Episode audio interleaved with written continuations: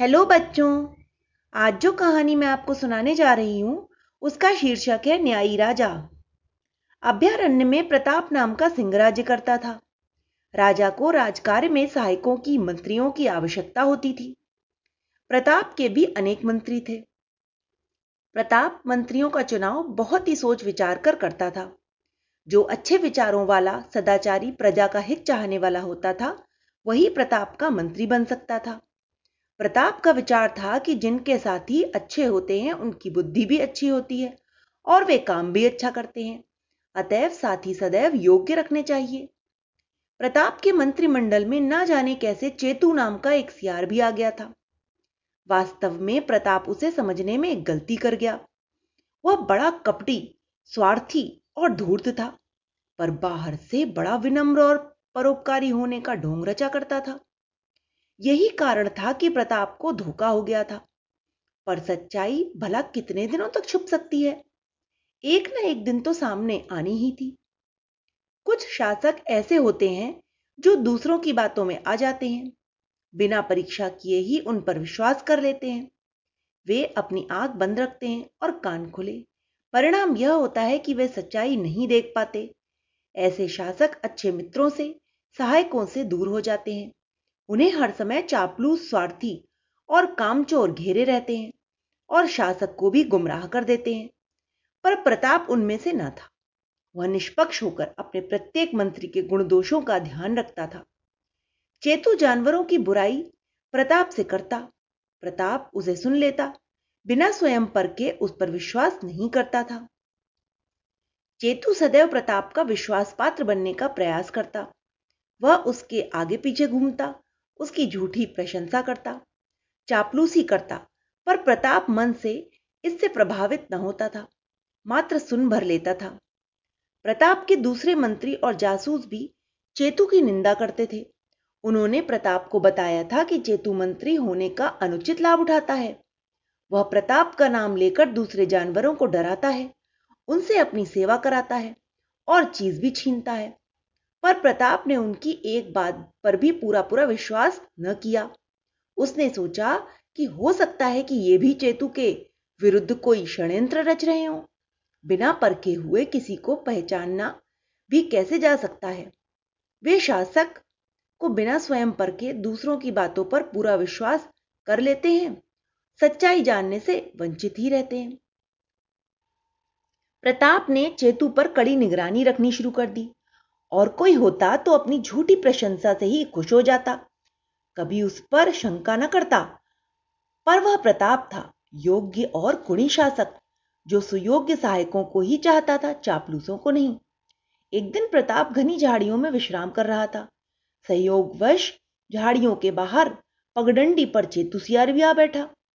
प्रताप चेतु को अपनी जगह से अच्छी तरह देख सुन सकता था, पर चेतु को प्रताप के वहाँ होने का कुछ भी पता न था। प्रताप ने देखा कि पगडंडी पर एक स्याही चली आ रही है। उसके पास बहुत से फल, कुकुरमुत्ते और मांस था। उन्हें देखकर चेतू के मुँह में पानी भर आया। उसने स्याही का रास्ता रोका और कहा, ओहो, आजकल तुम बड़ी घमंडी होती चली जा रही हो। राजा जी को कुछ उपहार भी नहीं देती। कई दिनों से उन्हें प्रणाम करने भी नहीं आई। वह तुमसे बहुत नाराज़ हैं। यह सुनकर साही घबरा गई। वह बोली ओहो, चेतु भाई मेरा बेटा बीमार है, इसलिए नहीं आ पाई, पर प्रताप जी को तो यह पता है। चेतु उसके और निकट पहुँच गया और आँखें नचाकर बोला, तुम तो जानती ही हो बहन, राजा आखिर राजा ही होता है, वह किसी को भी सगा नहीं मानता, उसे तो जैसे भी हो प्रसन्न रखना ही चाहिए, नहीं तो ना जाने कब कैसे और कहाँ से उसे गुस्सा सहन करना पड़े। यह सुनकर साही बड़ी परेशान हुई। बोली, तुम ही बताओ, मैं क्या करूँ? बच्चे की बीमारी से मेरा मन बड़ा परेशान है। कुछ सोच समझ नहीं पा रही। चेतु ने दिखाया मानो वह साई का कितना बड़ा हितैषी है। वह कहने लगा, बहन, तुम्हारा दुख देखकर मेरा कलेजा मुँह को आ रहा है। तुम्हारी सहायता करना मेरा कर्तव्य है। तुम जैसा करो, यह सामान मुझे दे दो। मैं तुम्हारी ओर से या राजा प्रताप को दे दूँगा और उन्हें खुश करने की पूरी पूरी कोशिश करूँगा।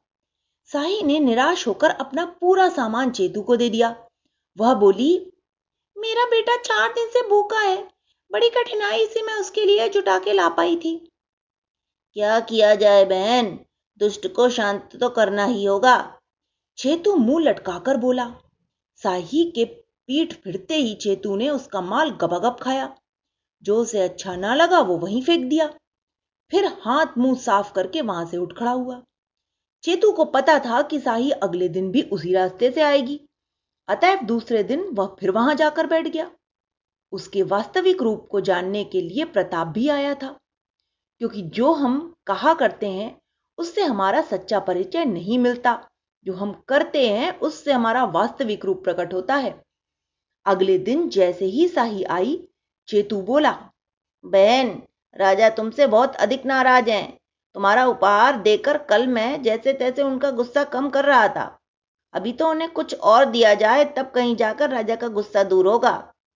साही अपने हाथ के सामान को कसकर पकड़ते हुए बोली, आज तो मैं कुछ भी देने से रही कल मेरा बच्चा सारी रात भूख से तड़पता रहा और मैं असहाय सी चुपचाप देखती रही।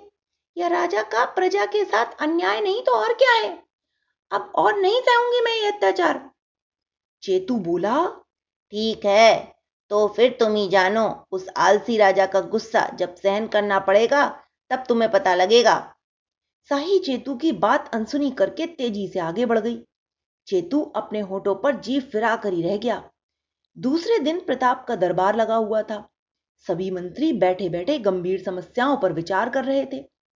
चेतु बोला, महाराज बड़े अफसोस की बात है कि जंगल के प्राणी आपकी निंदा किया करते हैं। वे आपके शासन संचालन की भी आलोचना करते हैं।